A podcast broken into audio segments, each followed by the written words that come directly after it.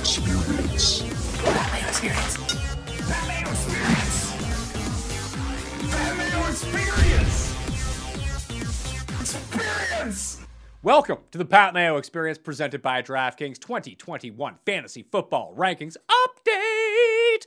Yes, we have position battles, injuries, and we have to react to all this news. Hopefully, not overreact to like performance from week one of the preseason, but guys did get hurt, and that actually does mean something. And there are position battles, which could open the door for not only those specific players, but everyone around them, especially at the quarterback position or the running back position. What does that do to the rest of the team? Are they going to move up? Or are they going to move down the rankings? Who knows? We'll find out on the show. Joe Pisapia from Fantasy Pros will be joining me in a second. However, I need to let you know to smash the like button for the video. I want to the one player that as the preseason has gone along, OTAs, training camp, preseason, that you've just come around to. Like you weren't on at the beginning in like the beginning of July, but now we're in like the middle of August. You're like, no, you know what? I'm drafting that guy. That's Najee Harris for me. Just the more and more and more and more I think about it, the more and more and more and more I like him. So if I was leaving a comment in the comment section, Najee Harris would be my guy. But I want to know who you guys are talking about. So smash like, sub to Mayo Media Network while you're here.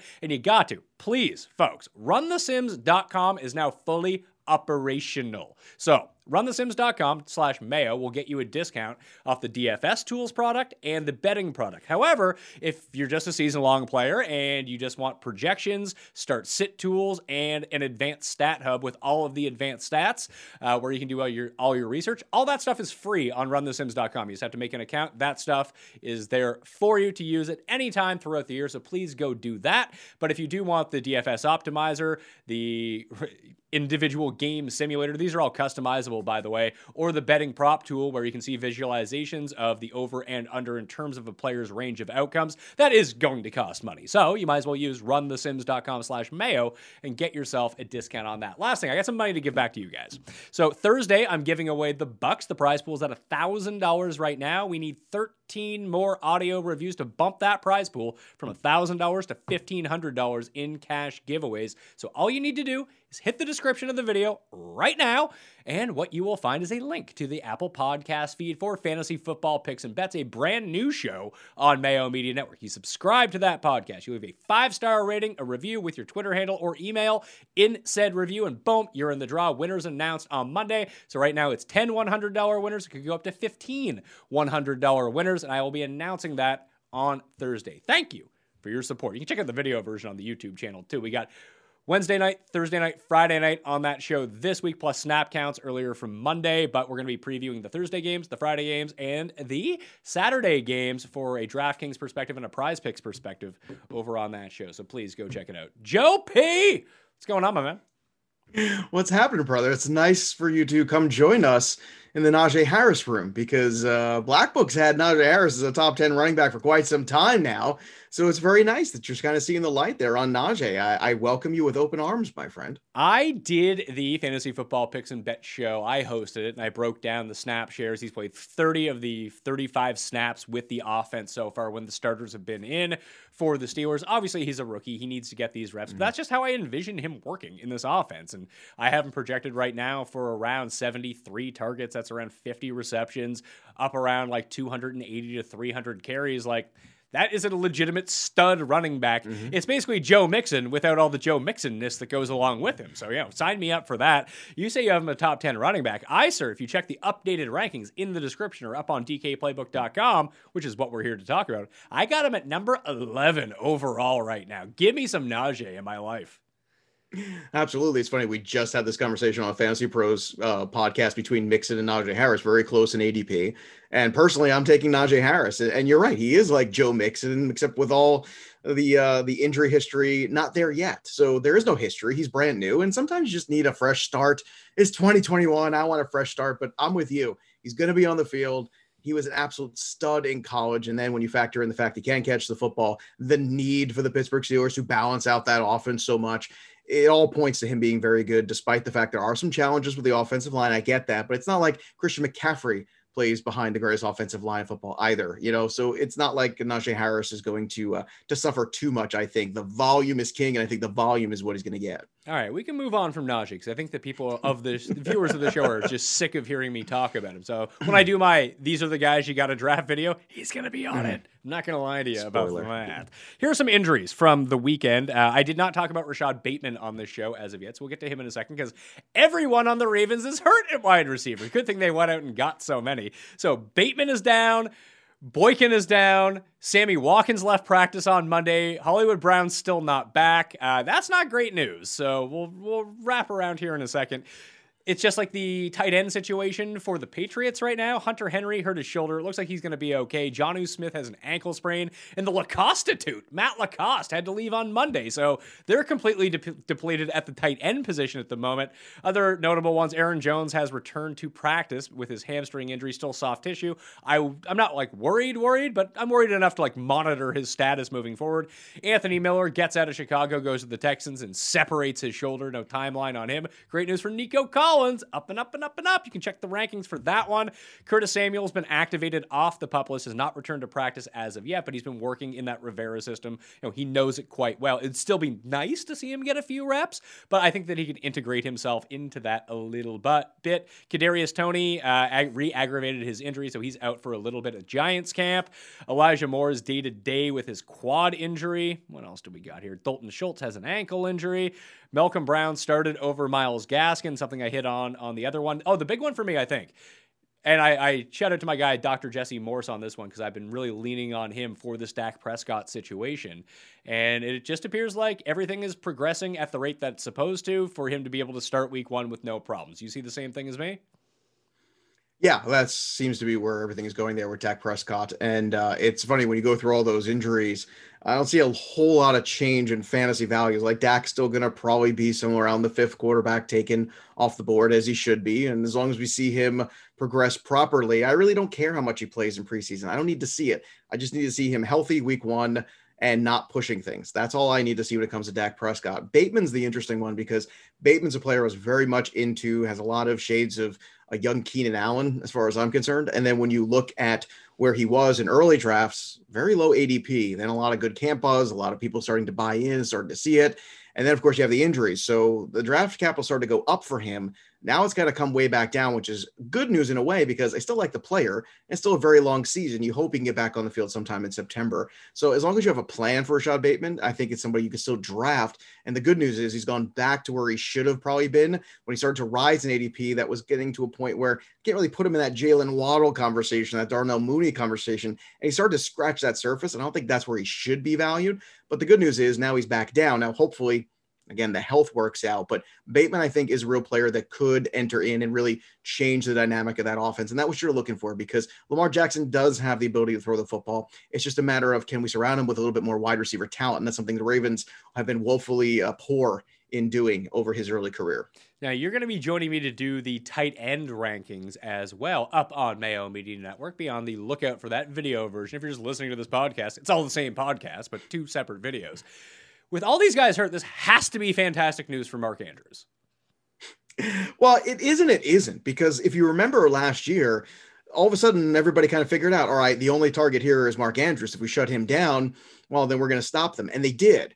And when they were trying to expand the offense and throw the ball a little bit more, it was really difficult. Lamar Jackson struggled the first half of last year. Then they realized, look, Andrews is the only real target we have. Let's just get back to being what we used to be, which is going to run the football, run the football, and then run the football some more. And we started to see J.K. Dobbins and Gus Edwards and Lamar Jackson kind of get loose again all of a sudden the Ravens started winning football games and Lamar Jackson's fantasy points went up and everybody was happy again. But it was misery for the first like eight weeks of the season for any sort of fantasy capital that you had on that team. So it's good in the sense that, yeah, you're going to be more targets going his way, but I kind of wonder are we going to run up against the same problem we did the first half of last year, which is they become predictable.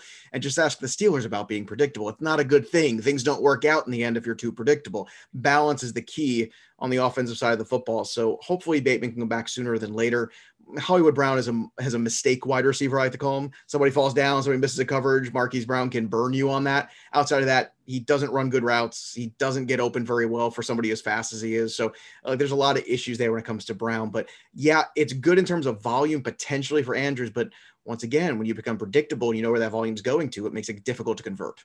If Andrews doesn't drop eight touchdowns last year that hit him in the hands, we're having a completely different discussion about Mark Possibly. Andrews. So maybe Possibly. he he watched Little Giants over the offseason. He got some sticking. It is on a his classic, hands. Pat. He's like It he's, is a classic. They're gonna start calling him like Hot Hands Mark Andrews, and all of a sudden he's gonna be good to go. I think this does improve his prospects because the way that I see it with Bateman, you know, this is a no joke sports hernia injury. Like he's probably not gonna be back. Mm-hmm. Like there's still a chance he goes on pup and misses the first eight weeks of the season if this doesn't go well. Right. Now they're expecting like, oh, any buzz you hear about him playing week one is fake news. I would say the Agreed. earliest that you would see him is week three, but you're not gonna play him in week three.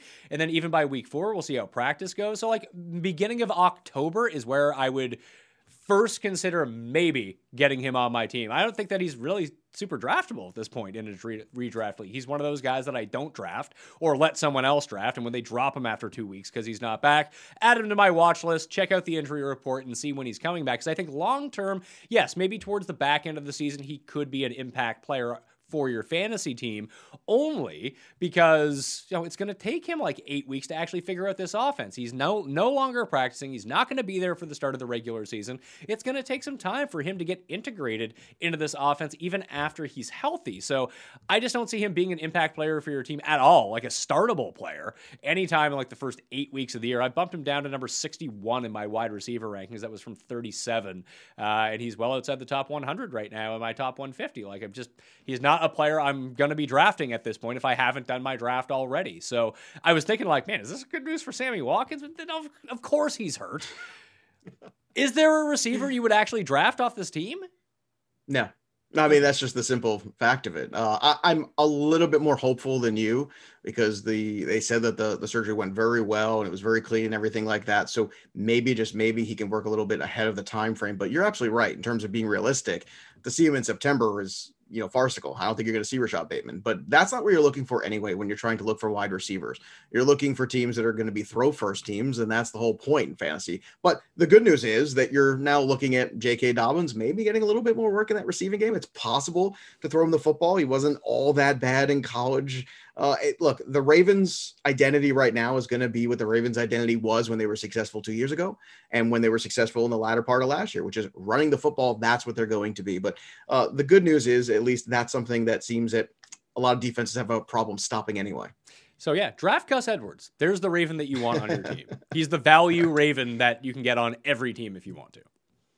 Yeah, pretty much. Uh, Gus Edwards is one of those guys too, going in that same ADP of guys like Jamaal Williams, AJ Dillon. There's a lot of good running backs in that crop there. Where if you have patience, or for some reason, if there's an injury ahead of them, all of a sudden, giant playing time opens up and giant opportunities. So there's a, a cluster of them, and they're all kind of in this clump.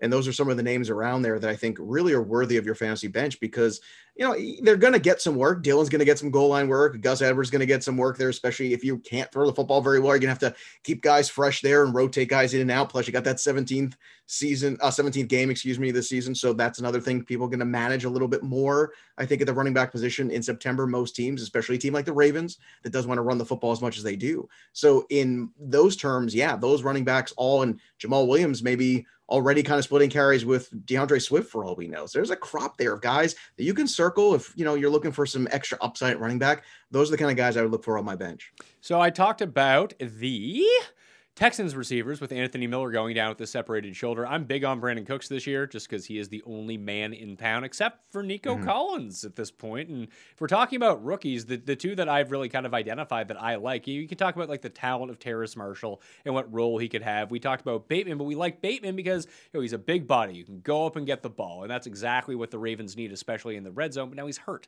I'm looking at uh, Amon-Ra St. Brown and Nico Collins as the Mhm. two receivers to step into starting roles and potentially see over 100 targets. Like they are volume plays. And these teams have to pass. I mean, they don't have to pass because they're horribly run franchises and maybe they'll just run into the ground when they're down by 28 points. But on paper, they should be passing a lot. Right, you got to throw the football at some point. Amon-Ra St. Brown's performance, I think, this weekend was very eye-opening. A lot of us, I think, in the fantasy community, were hoping he'd be working out of the slot because that's where you're going to get some of the higher volume potentially. And you know, Jared Goff has many, many warts, but if you look at what Jared Goff did well, it was usually finding Cooper Kupp quite a bit, right? So uh, Amon-Ra St. Brown was working. He was getting targeted. He looked good when he caught the ball. He looked good after the catch that's a big positive because that is a wide receiver disaster there. All these retread guys like Williams and, and Perriman and stuff, guys that nobody wants to touch on their fantasy team anymore. So the rookie Amon-Ra St. Brown was kind of this lower deep sleeper that if you were a big college nerd, you kind of liked him coming in and wanted to see what he would do in camp. And this is the great thing about preseason, right? Most of preseason you don't need to see it doesn't make a difference it doesn't move the needle but then there's little things like this like when you see Amon-Ra St. Brown and you go okay this is somebody that I can draft that I can have a contributor maybe if I'm in a deeper league or if I'm just looking for somebody to cover some bye weeks with some high volume potential I don't know what the ceiling is on a weekly basis for him but if the floor is somewhere around 12 PPR points well he becomes almost like a you know a kind of a, a wide receiver four type guy that you feel pretty good about if and when you have to start him in your league. So that's something to keep an eye on. And Nico Collins, again, by default, maybe, but also a lot of good buzz from him in camp. Uh, you're probably not going to get Deshaun Watson at quarterback this year. I don't know what's going on there. None of us do. If anyone's telling you they do, they're lying to you. They have no clue. Taylor has limitations, but you got to find somebody else to throw the ball to there. And Collins, for me, is another one of these guys. If you're playing in a 14 team league, you should absolutely have on your radar. So I like both those guys. They are great late round targets, especially in full point PPR. I think they can really work out for you, but even at half point, that is a situation I want to be a mm-hmm. part of. I mentioned that all three of the Patriots tight ends are now down with injury. It looks like Hunter Henry. I don't know the severity of Matt LaCosse. I don't know the severity of Jonnu Smith, but he was dealing with an ankle injury last year, too. So this could be somewhat of a reoccurring injury. And I thought it was great news for Jonnu the moment that Henry went down. It looks sort of serious with his shoulder, but it turns out it's not as serious. Would this elevate Hunter Henry up for you in terms of the tight end rankings? It would take a significant injury to Jonnu. Like we're talking high ankle sprain, he's going to miss, you know, four or five weeks or something like that. So if that news breaks, that would be something different. But look, I like Hunter Henry as a player, but he is not what Jonnu Smith can be. Last year, Jonnu Smith really did have the breakout. It's just it happened in a short period of time, and then unfortunately there was an injury. And then he came back a little soon from the injury, and you could tell he wasn't quite the same player. He was back on the field because he was trying to get back on the field. Jonnu Smith was the guy that the Patriots went after.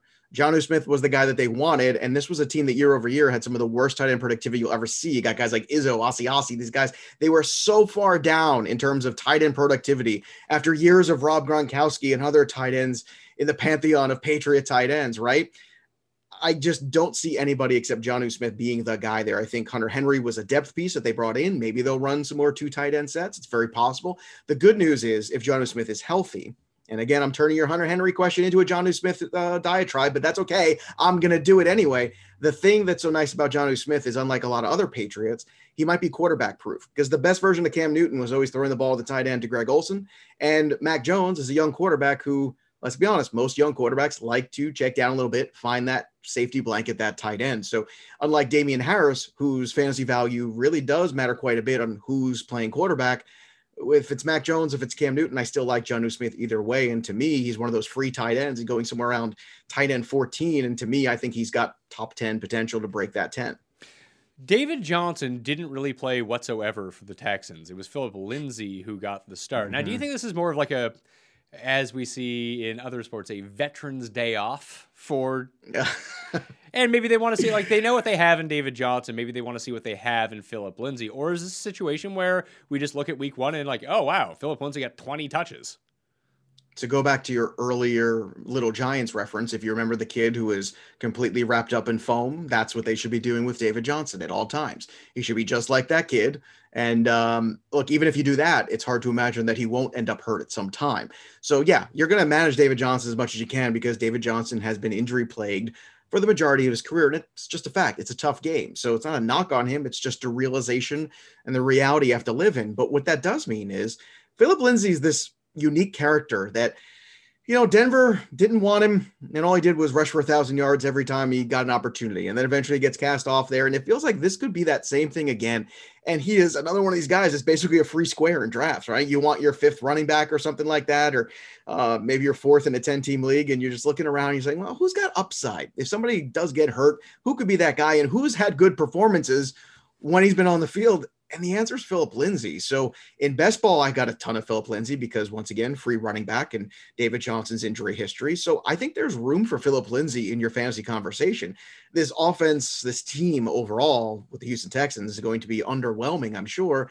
But as we talked about, even bad teams are going to give you some fantasy points some weeks. So it's something where you look at matchups or you look at volume. And if it's guys like Cook, so you say, well, he's the number one on a bad team, still the number one on a bad team, still number one, still volume same thing might be able to be said too, because this is a team that's probably going to have to run the football a little bit more because of their lack of wide receiver depth anyway, and maybe their lack of quarterback play also. Taylor is an okay, respectable quarterback in the NFL. He is not, you know, breaking 4,500 yards passing anytime soon. So that's something to, to bake in when it comes to Lindsay. But I think Lindsay is one of these really intriguing, cheaper options there because you've seen it before, you've seen him perform well, and there might be an opportunity for him to do it again this year.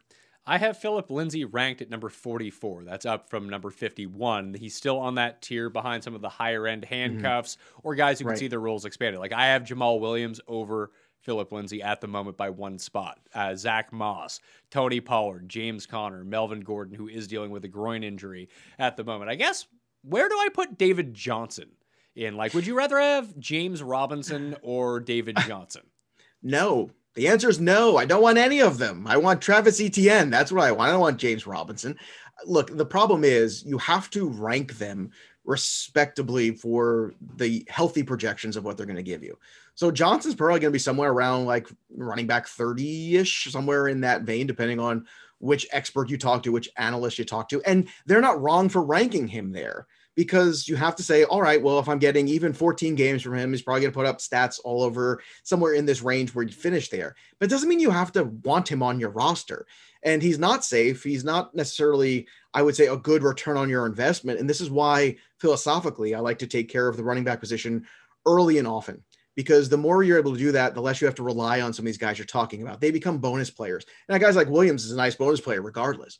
But if you're attacking running back early with the Najee Harrises, I'll say it for you so people don't get mad at you, with the Nick Chubbs of the world, uh, you taking shots at Antonio Gibson, or even guys like, you know, David Montgomery and Chris Carson, who are I think kind of underappreciated. They might not have the ceilings of some of the bigger guys, but you know what? I feel pretty good about the floor. I'm so sick of hearing people knock David Montgomery last year for being good against bad teams. Good. How often do we get guys that should be good against bad teams and often they go out there and lay a giant turd? I want somebody to be good against the bad teams. That's what you're supposed to do. Good. Do what you're supposed to do.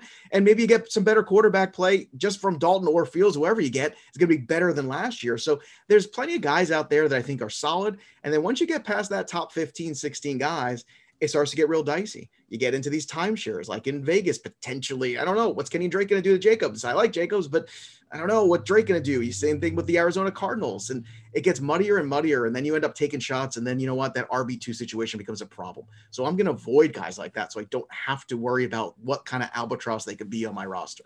So that's how I do my rankings, which I know a lot of people do not. You kind of hit it on the head. And I guess working for fantasy pros, you would kind of understand why a lot of people rank this way. Where if you mm-hmm. have David Johnson, and David Johnson is just the starter all 17 games for the Texans, it's sort of like the Frank Gore effect, where yeah, by the end yes. of the year, it's like, oh, he was running back seven, he's a running back two for the year. But in individual weeks, he was just never really. He's not a guy you would actually want to have right. on your team. And when I do my rankings, it's legit. Would I rather have this guy or this guy? That's how I do the rankings. That's fine. So I have a weird discrepancy in my rankings versus a lot of people. Like I have David Johnson at running back number 39. That's fine. I would rather have AJ Dillon. I know because I know if I ever have to use AJ Dillon, it's going to be good if I have to use AJ Dillon. If not, he's on my bench. With this, people like David Johnson are they're bad in the sense that you'll end up getting like at the value that he's going at right now is what I'm saying. Mm-hmm. So if he fell another four rounds, then yeah, he's free. Who cares? Uh, I can drop him if he's no good, and if I need him as an injury fill in, that's fantastic. He's not a guy I ever want to have to rely on. And I think that where people are drafting him right now, it's if you waited on running back, he's your running back too, or maybe he's like one of your better flex options, and like he's not going to be one of my better flex options. So I don't really care if I have him or not. Like I would rather take Gus Edwards mainly because if I'm using Gus Gus Edwards, you know, J.K. Dobbins is probably hurt, and I have a top 10 guy on my hands. Mm-hmm. Yeah, I think you're exactly right there. And uh, look, the rankings are there, and this is why I like relative position value in the black book because it kind of quantifies the ranking, and I think that's the thing that's often lacking.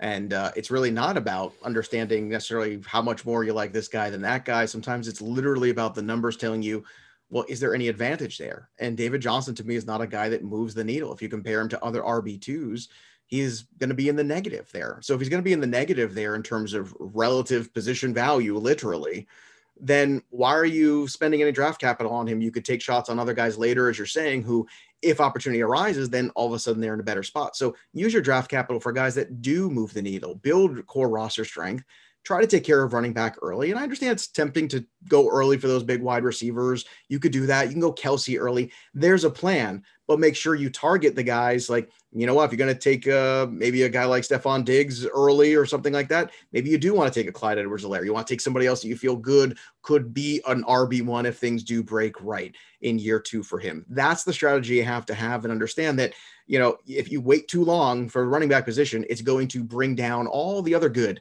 the rest of the guys on your roster do. If you go early wide receivers, you go Travis Kelce, if you go early quarterback, that's all great. But don't forget, then you start to marginalize at the running back spots and maybe even the flex spot. And then all of a sudden you get like a mediocre team and nobody wants to be 500. No, they do not. So Zach Moss at the Bills preseason opener with a hamstring injury. He's expected to be okay and start week one. I don't like either of the Bills running backs, but I do prefer mm. Moss over Singletary if he's healthy.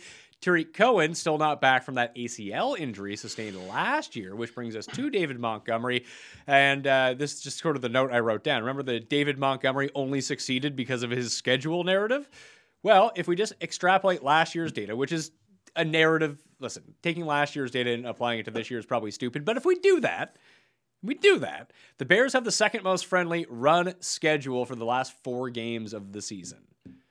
So we could have David Montgomery all over again if there's no Cohen. Although I guess people are like sweating Damien Williams. I, I don't understand that. You know what? You, that's just people who are so pissed off who had David Montgomery's rookie year and he didn't, uh, you know, perform up to snuff, or people who drafted him last year, dropped him, got frustrated, and then missed the David Montgomery run. At the end of the day, David Montgomery is not going to be Dalvin Cook. He's not going to be CMC. He's not going to be any of those guys. You have to understand that. But Dalv, but let me tell you something. David Montgomery on your roster you showed yes last year that the guy can catch the football, right? You already know that that's something he can do now because Tarik Cohen wasn't there to do it. And all of a sudden it was very eye opening. We said, oh my goodness, look at David Montgomery. He can catch the football. He can be kind of a three down back. Who knew? Well, that's great. And as far as touchdown equity, that's going to go up just – by the fact you're pulling away Nick Foles, you're pulling away Mitchell Trubisky, Andy Dalton for all of his warts. Andy Dalton's a professional quarterback in the NFL for many reasons. And if Justin Fields plays up to his capabilities and takes over that job at some time, all of a sudden the Bears offense becomes very interesting. And David Montgomery, I think, is being taken for granted for. He he basically finished last year as a top five running back in all formats. And I understand some of that is by default because you didn't get the Saquon, you didn't get the CMC, you didn't get some of those big dogs at the top. But you know what? I'm sick and tired of him being all the way vastly underrated. And his people should take advantage of that. Because if you do go wide receiver, let's say you do take a Davante Adams and somehow, you know, you get CEH or Najee Harris in the second round and David Montgomery sitting there at the third, you could do a lot worse than a safe running back who, let's face it, Tarik Cohen, Williams, these guys aren't going to take away a ton of carries from him when all is said and done. The reason why the Bears almost got into the playoff conversation last year at the end was because David Montgomery was so effective down the stretch. Of note, Joe Burrow will not be playing in the Bengals week two preseason game. Just in case you wanted to see old Joe out there, you can watch Joe on this show, but you cannot see Joe Burrow on the field. Just as a heads up, uh, as that news just broke while I was talking about this.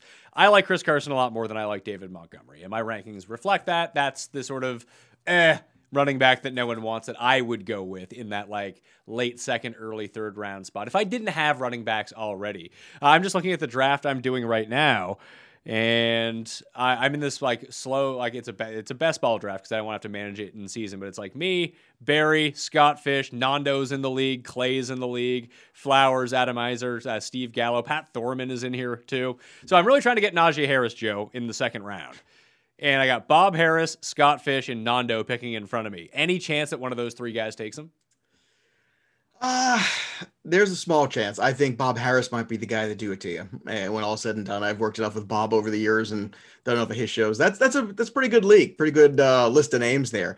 Anything's possible. And the one thing when you're in those kind of leagues, in those quote expert leagues or analyst leagues, as everybody likes to call them, No, is- no I, I, th- this is the league for guys that don't want to manage teams in season. That's exactly Right. That, that- when I told it's one of it's, Right. the, it's the flex best ball. I told Jake I was like, yeah, I don't want to have to fucking do this like do waivers every week. Just put me in the one where you don't have to do that. right and that's and and let me tell you that's totally understandable look I, and when it comes to best ball people have their ways of like to do things too and certain ways of structuring their rosters so keep that in mind also i, I think there's i would put it at a 35% chance he makes it to you so not great but i don't think it's impossible because once again there's a lot of big talent probably right around that turn there it's going to be very tempting in that kind of format Well, the way I look at it, there's three picks. So Mixon is on the board, Najee Harris is on the board, Calvin Ridley is still on the board as well. Mm-hmm. So as long as those three guys don't go, I think I'm okay because I'll just take one of them. I want Kelce in the first round because that's something that I do uh, in this Mm-hmm. sort of circumstance. And Lord knows who Nando is going to take.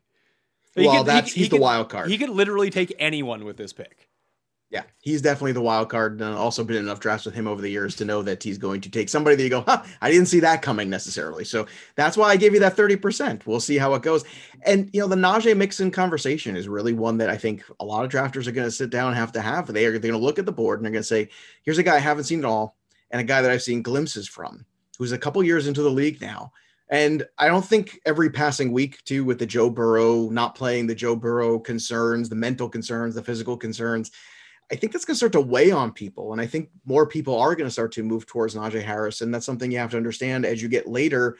That price tag is probably going to go up because I think people will be afraid whether it's proper or not to think that way. I think that's how the group think is going to start to see Joe Mixon here because they're going to start to worry about things. Well, Ja'Marr Chase not getting separation. Oh no, it might be the sky is falling unnecessarily.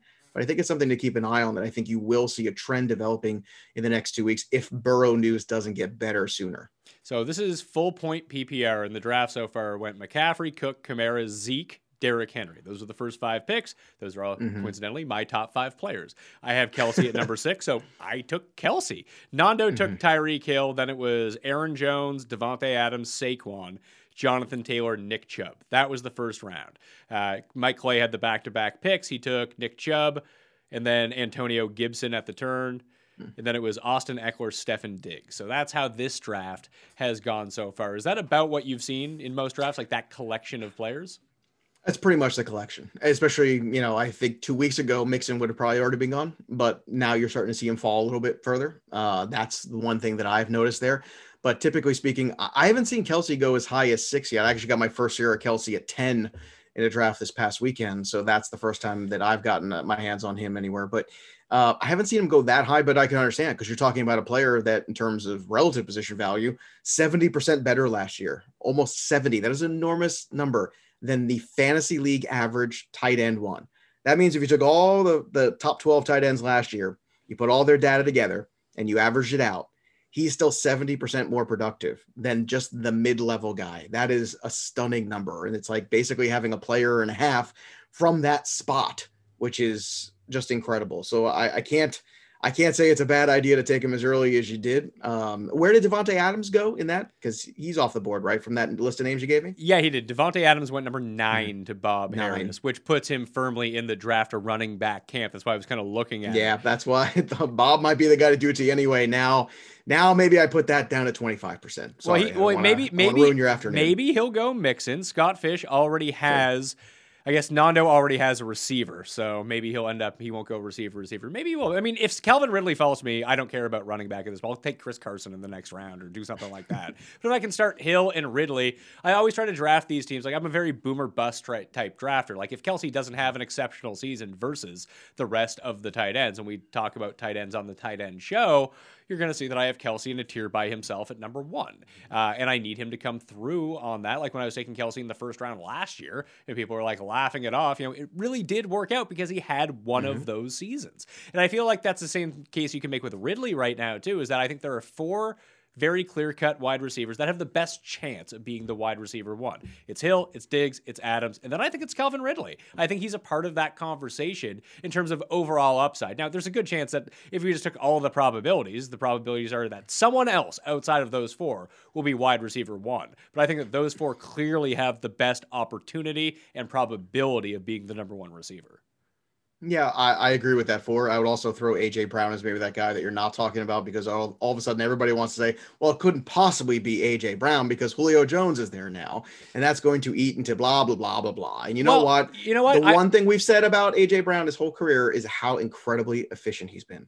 So if he's always been this efficient, and now he's learning under the tree of Julio Jones, and Julio Jones is going to take all that extra coverage away I mean, I don't know how you defend against this Titans team. I really don't. If you bring up the safeties, you're screwed because then you can't double any of those guys, those big time wide receivers. And if you don't do that, then Derrick Henry runs amok on you. It is very complicated right now. And I think AJ Brown still you haven't seen just how good he can be. He is an incredible player. But look, I, Ridley is is a really good situation because now that Julio is gone, and that defense is still really not improved. I think year over year, stunningly. I don't know how they don't, Pat. Every single year, the Atlanta Falcons continue to defensively whiff. I don't know how they do that, but Ridley from necessity might have to be that guy too. So I like that pick as well. So I think that the big difference between the two in my mind is what happens if that efficiency just is 80% of what it was last year. I just think that the mm-hmm. range of outcomes for Brown is kind of spread across the spectrum. Where with Ridley, I know how much volume that he's going to get. So even if he's not efficient, if he doesn't get hurt, he's going to see like 10 to 12 targets a game. And I'd bank on that sort of upside of if he gets that volume and he has a super efficient year, he's the wide receiver one. It's very possible. I mean, look, uh, Davante Adams was stunning last year. It, it's nice that we have so many guys that can actually challenge for that spot. I think that's very cool. And who knows? It'll probably be somebody we're not even seeing. But you know, it's great that we have such incredible wide receiver play. We have a lot of guys you can take a shot on that have a shot for that number one spot. And I think all of them probably will finish somewhere close together. Like it, it's it's hard to imagine one of them dropping off, which is kind of the stunning thing too. I mean, it, it's possible with an injury, obviously that that could happen, but we're living in a wide receiver world right now. The game has really changed, become more wide open. The quarterbacks are more protected. We're throwing the ball downfield more than we ever were. The efficiency is much better. And and look, it is it's a fun game to watch now because of how great these wide receivers are and you know how wide open these offenses have become in the NFL over the last 10 years. All right, let's do some rapid fire on position battles before we jump out of here. And you know, we have to record another tight end show, so we, we don't want to take up too much of your time. 49ers running back. Raheem, sideshow Raheem, Colonel Mostert. He ended up sitting on the weekend, so Trey Sermon got in. He had nine carries for 26 yards and a fumble. He did catch both of his targets for 14 yards, which was nice to see. I still think that Mostert's one of the most underrated fantasy players coming into the year, that everyone just thinks that he's injury prone, he's hurt. But if he is healthy, he is a value right now in fantasy drafts because no one wants him. Sermon's even going ahead of him in a lot of spots in recent drafts that I've been a part of. And I, I just don't see it. If he's healthy, he's getting 12 to 18 touches a game. And you want to talk about efficiency and how effective that running game is in San Francisco. Like, that is someone who can be a very quality top 20 ish running back every week of the season. He's not a game breaker. He's not going to win you your league in terms of just him on his back, but he's also one of these guys that when you look at the end of the year, he won't be ranked super high up. He's going to miss a game or two. Let's be realistic about it. But for the games that he plays, he is a if you insert him a, as a flex or a running back, low end running back too, because that's where he's being he's actually being drafted beyond that. But if you can play him as a running back too or a flex, I think that he's a top twenty running back when healthy. I think I'm going to go to Trey Sermon in this backfield still, and how dare you? Because he's cheaper. Well, you're not. You're cheaper. not allowed to disagree with me on my own yeah, show. How dare you? Of course I can. I mean, come on. Of course I'm going to. I love you, Pat Mayo. Nothing will ever change my love for you. You know that. But at the same time, I'm going to disagree with you because I'd rather take the cheaper, younger guy, the guy they invested some draft capital in. And I'm old enough to remember when Raheem Mostert was just some guy that people were making fun of and said, "Who's this guy?" It's really easy to look good in the Shanahan offense. It's even easier to look good when you're on the field. And I'm sorry, I'm just I'm not buying the fact that he's only going to miss two games. I just I can't put that into the factor when I'm evaluating the player. And on top of that, if we're saying, well, you bring in Wayne Gallman and you know Jeffrey Wilson was a player I was very high on going into this season year over year before the injury happened. I thought, boy, when you look at what he did towards the end of last year when he got those 20 carries, Jeffrey Wilson was very good. Now he is out of that mix right now. So they've got a lot of bodies there. That's a negative. And the youngest body is Trey Sermon, and he's the best return on investment. So that's where I'm going to put my draft capital. Okay, so what if Mostert started going after Trey Sermon? So in NFC drafts from the past four days, Sermon is going ahead of Raheem Mostert. Sermon's going as running back number 29, pick number 74 overall. Mostert going as running back number 31, pick number 80 overall. Yeah, that I haven't experienced firsthand in any draft. I understand why that's happening is because you're seeing Sermon in games, right? Like he's going to play, Mostert's not, whatever that is. You know, again, sometimes preseason works in your favor, sometimes it works against you. So for me, I'm looking at that. I don't know if I'm ready to do that necessarily, but look, if they're both on the board together, personally, I'm going to take the younger running back. I'm going to be patient with him and hope that I get the second half of a season, something I got similar to D'Andre Swift or Jonathan Taylor, or those kind of guys. I don't know if he's got quite that upside, but my goodness, that attack is very good. I also don't know what, you know, we're also talking about Raheem Mostert with Jimmy Garoppolo. When Trey Lance comes into this offense, I'm not exactly sure how that's going to change the dynamic of how everything runs because Trey Lance throws a very different ball than Jimmy Garoppolo. Okay. Just ask Brandon Aiyuk, who had a ball hit him in the hands at 100 miles an hour and went, Oh, I wasn't quite prepared for that.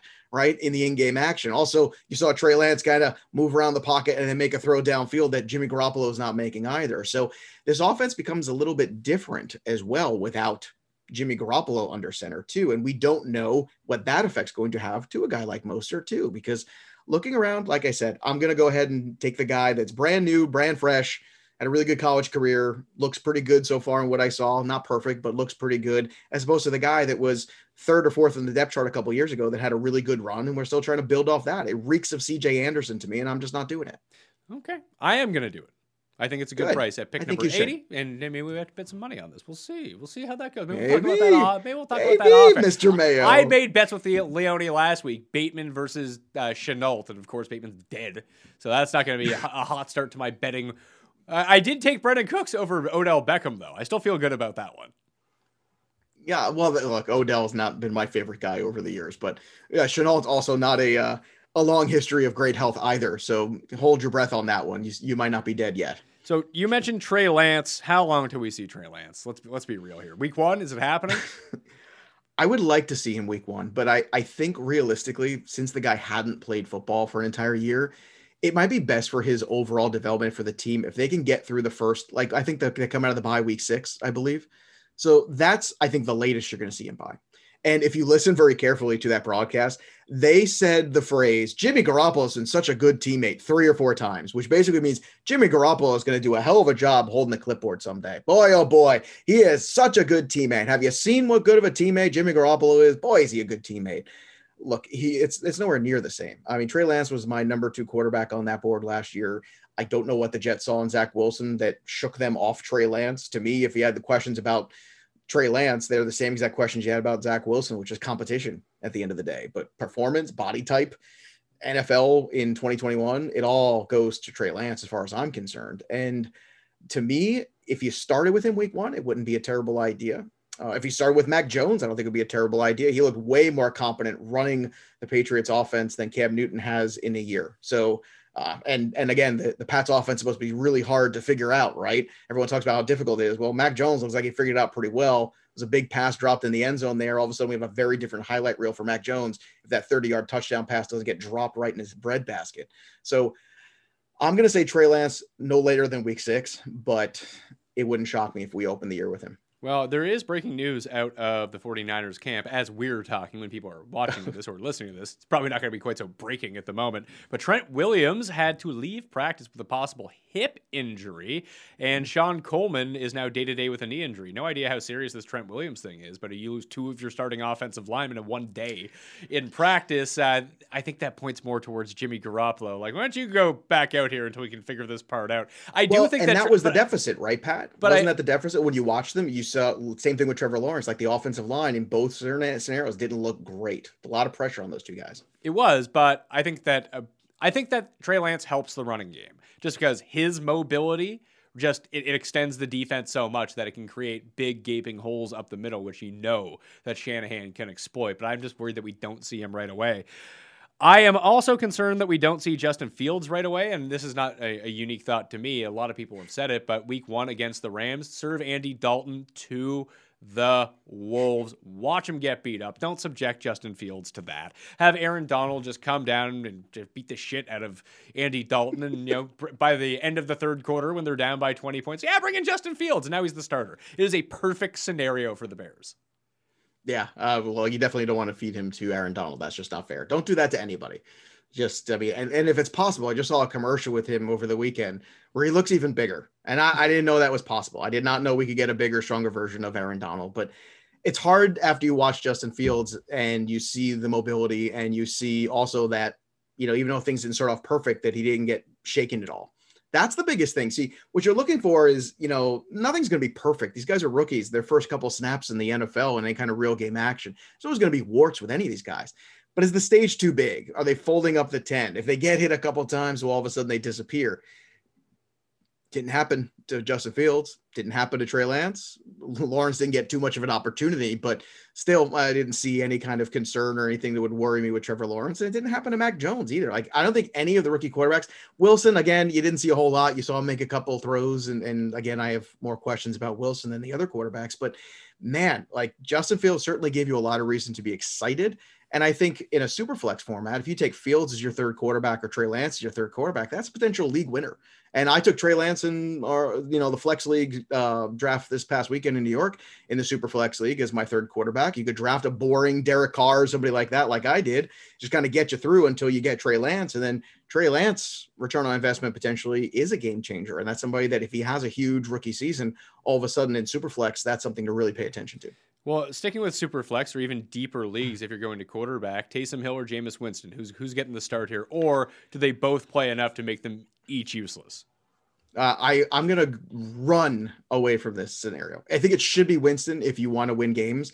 I fear that the way it's looking with um, Michael Thomas being out for who knows when Michael Thomas comes back, how he comes back, and also if he comes back to the Saints team it feels like maybe the marriage is over between these two. Uh, I think you're going to see more Taysom Hill in the beginning than Winston because I think that's the kind of offense they're going to run. They're going to try to run this Kamara, Taysom Hill run kind of offense. I, I just, you know, it's a very frustrating thing, but I think the Saints window has officially shut on them. And in terms of fantasy value, you can still invest in Kamara. It's going to take a, a top five pick to do it, obviously, still. But outside of Kamara, it is hard to find a piece that I'm really excited about. I know people want to talk about Tre'Quan Smith. No, okay, maybe no, no, no. take a shot. Let, Callaway, people yeah, want let's to talk, talk about. Let's talk about let's talk about Callaway because that's the guy okay. that you want to go to. Callaway seems to be the guy you want to go to he's, right now. He's absolutely free at the moment, and he essentially yeah. stepped into Michael Thomas's role in that in that first preseason game. We'll see if that continues, mm-hmm. but that was at least encouraging to see. Let's see. Uh, Hill locked out like when when Taysom played quarterback last season and Michael Thomas was healthy, he essentially just got 15 targets a game. He was the only guy that he threw to, threw to. And then in the first preseason game when Taysom was starting, which he did, it was all Callaway doing those exact same routes. So if he's going to be someone that Taysom locks into and the speed that he has, he's not as good as Michael Thomas, but he's also not a first round pick. He's a last round pick. I'll take that. Yeah. Uh, look, it's going to be very frustrating. I think what you hope for maybe is you know Taysom Hill's cheap on a on a DK slate or something like that. He's got a good matchup. Maybe gets a, a rushing touchdown, some rushing yards. Maybe throws for a touchdown. All of a sudden, that's a good return on investment. But season long, I have a very hard time making an investment in that situation. One offs, one game where I feel confident. Okay, this guy seems to be the guy for now for today. I don't want to get past a week at a time when it comes to the Saints. I just can't do it. All right. Anything else you think that we should talk about from the week one set of games? Does not go as quickly as I thought it was going to go. That's okay. Well, you know, when you get two smart, handsome people like this just talking football, time just stands still. I always find Javonte Williams. That's ah, the other thing. Yes. That's the other guy to really talk about. Javonte Williams looked really sharp. Uh, once again, the younger running back. And the thing you like about Williams, too, is he didn't have the entire workload in college. Sometimes the guys with all the workload, by the time they get to the NFL, they're a little burnt out. You know, he didn't have that problem. He looked really sharp, explosive. He would have had a touchdown if Jerry Jeudy had been able to throw an actual block in the end zone. He kind of whiffed on a block and it was really lame and ended up costing the team a touchdown there. So I would say that that's the one to keep an eye on. I could see already that ADP starting to rise after that game, as it should. And then, of course, you compound that when you get the Melvin Gordon news. And sorry, I, have been Javonte Williams from you know day one of this draft season. It's not going to shake me. It's in fact, I'm only going to like him more after this. And I'm actually willing to pay the premium after this because I think he might be worth it. So I have him unchanged in my running back rankings. I have Javonte Mhm. Williams at number 22 at running back, Melvin Gordon at number 30 something, 38. And he's dealing with this groin injury, and we'll see how that goes. But the Mhm. longer that festers, I think the better it is for Williams. Although I don't think this is going to be anything but a committee backfield. It's just, I hope that the committee is 65 35 for Javonte Mhm. Williams here. If it is, I mean, let's keep in mind too. Denver does like to run the football a ton. That's that's what they've done the last few years with Fangio. So and that really works out for if- them. you know what? I, I think if you can get 65% of the Broncos, that's a flex running back right there. So as long as you get him at flex price, I think you're good. When you start relying on Javonte Williams as an RB2, it gets a little dicier, but as a flex RB, I think very intriguing there. Bob Harris did take Najee Harris. Fuck. Told you he'd be the guy to do it, right? I called it live on air, baby. And then If Mixon- anyone's going to do it to you, Bob's going to stick the knife, and Bob did. Yeah, Bob took Harris, then Mixon went at number 17. So it's down. So I either get Calvin Ridley or DeAndre Hopkins, which I'm not too bummed out about, but I don't have a running back yet, which is kind of shitty. And we'll see. Well, Not- Clyde's still out there. You So- want to go with the Clyde or not buying the Clyde? he's fine. I'd rather have those receivers over him, though. I'm fine with that too. I'd, like, I'd rather have. Figure it out. I, I would rather have Allen Robinson and Terry McLaurin over Clyde Edwards-Helaire. I can understand the thought process, especially with Robinson. I can understand. You know, I, I love McLaurin. I'm very excited to see him with Fitzpatrick, but you know, it's it's tough right now when you when you hit those drafts early and you don't come around with a running back in the first two rounds. You really got to look. You're going to be Mr. Chris Carson round three. I'm sure of that, and you probably will get him at round three. Would be my guess. And yeah, that's, that's because fine. well, people will start pivoting on to the receivers at this point. And I'm listen, I'm not committed to drafting a running back in the third round. If Allen Robinson or Terry McLaurin is still sitting there, I like you. them better than all the running backs. Fuck it, I'm gonna take the better. I'm gonna take the better fantasy Zero player. RB Pat I- Mayo. I- Look at you go. I don't mind going zero RB if it presents itself. And Sure. a lot of the time that happens with me if I do take Kelce in the first round. And Kelce's a guy that I like in the first round. So I'm going to try to patch it together. So that means my running backs this year, like, I don't mind Mike Davis. I like Chris Carson. So I think that those two guys will most definitely still be there for me in the third and fourth rounds, probably fifth and sixth rounds for something with someone like Mike Davis. So that's good with me. So those two guys will probably now become targets. Darrell Henderson becomes a target for me in the fifth or sixth round. Mostert in the ninth or wherever the hell he's going at this point.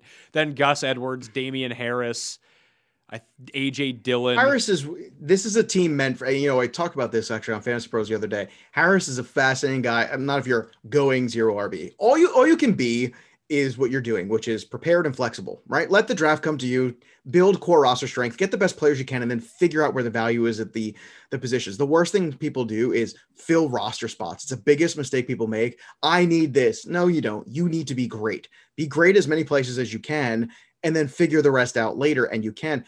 Damien Harris is a fascinating one because if he does kind of get the lion's share and Mac Jones does play sooner than later, all of a sudden there's a guy that can elevate. And I think that's what you're looking for guys at running back who can elevate. Maybe AJ Dillon can elevate. Maybe Jamaal Williams can elevate. Maybe they can at least be good enough to get you by and not be negative. And can they kind of give you fantasy league average and give you those kind of performances? If they can, all of a sudden a, a team that starts off Kelce and Ridley, that, that's a pretty good start. Yeah, and this is the strategy that I went with in Flex last year, and I was mm-hmm. the guy who scored all the points and missed the playoffs. Except there was one other team that scored. I had the second most points in the league, yet, but the team that scored the most points also didn't make the playoffs, so they got the wild card spot and not me. And it was under the same sort of philosophy where I didn't get the guy that I I didn't get the running the pick to draft the running back that I wanted rounds one or two. So I had this very top heavy team of Kelce.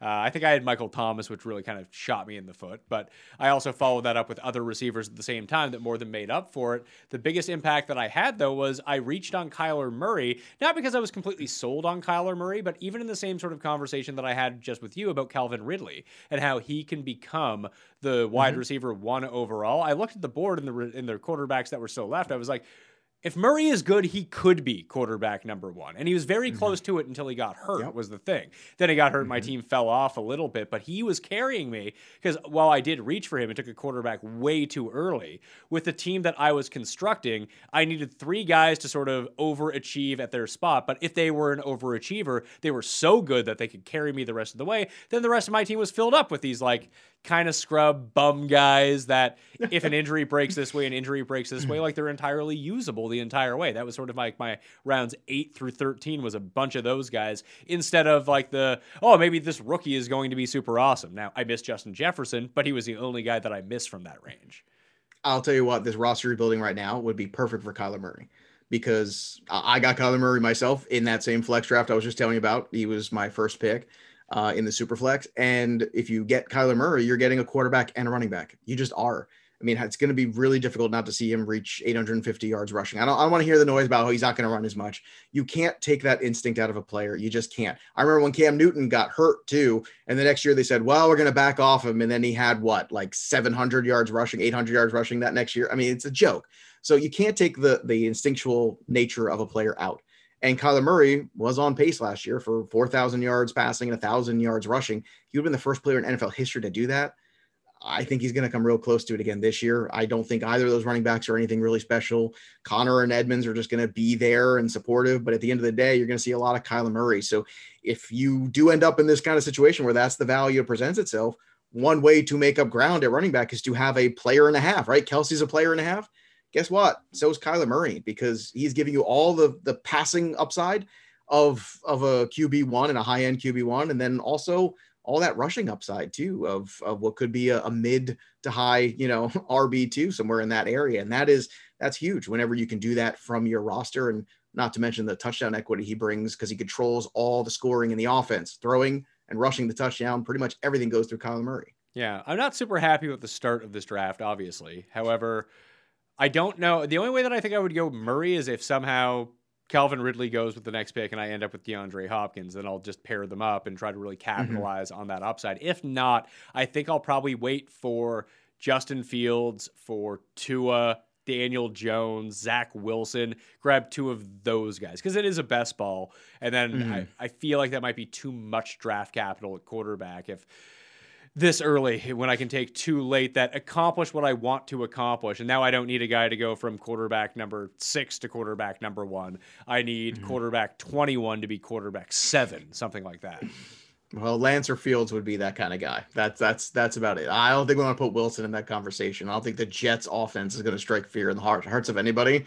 49ers might. They got some pieces. Kittle, Aiyuk, Deebo Samuel. That that's one that could jump. And and the Bears too. Mooney and Robinson, I think, are terrific. And Montgomery, you already know my feelings about that. All right, I think that'll do it on the Pat Mayo experience. I think I'm going to push the tight end ranking show because this show went as longer than I thought that both shows were going to go. So let's just stick with this. With the rankings update, you can find all of my rankings updated right now if you just use the links in the description. Smash the like button to the episode. Tell me what player you've been following in love with. Runthesims.com slash mayo. Plus, the Apple podcast giveaway for fantasy football picks and bets is all down in that description. The newsletter is down there now. Uh, also with like promo deals every single week uh, if you want to get into that as well. Joe Pisapia tell people where they can find, listen, and watch your handsome visage. Oh, well, wow. Thank you, my friend. Uh, well, of course, hosting all the podcasts and videos for Fantasy Pros on Thursday, the 19th, we got our big 12 hour wall to wall fantasy football fest on our YouTube channel. So check that out. You can also pick up my number one best selling fantasy football black book over on Amazon. Get ready for the season. It's been updated for August 1st. Also, get the relative position value cheat sheets there. You can get it on Amazon, the paperback. You can also get it on iBooks, uh, Apple Books, whatever the hell it's called now. And uh, and that's about it. Follow me on the Twitter machine at Joe Pisapia 17. It's always so fun to spend quality time with my good friend Pat Mayo. Well, we'll have to do it again. This was a very fascinating show. And when I have to update the rankings and talk about news, I think I'm going to call you. I'm going to kick Steely to the curb, although he's now on tight end yeah. with me. So J- expect Jake to be on the show on Thursday uh, as I give away the winners of those giveaways. So fantasy. It's the fantasy football black book. Go buy that right now. Tell them Pat sent you. It won't get you a discount or anything, but just tell them I sent you for you know g- good vibes going your way anyway. All right, uh, that will do it for me. I'm Pat Mayo. Subscribe to the show. Subscribe to Fantasy Football Picks and Bets, and check out all the rankings. All right, sub to Mayo Media Network while you're at it. Smash the like on the way out too. I'll see you next time. Experience!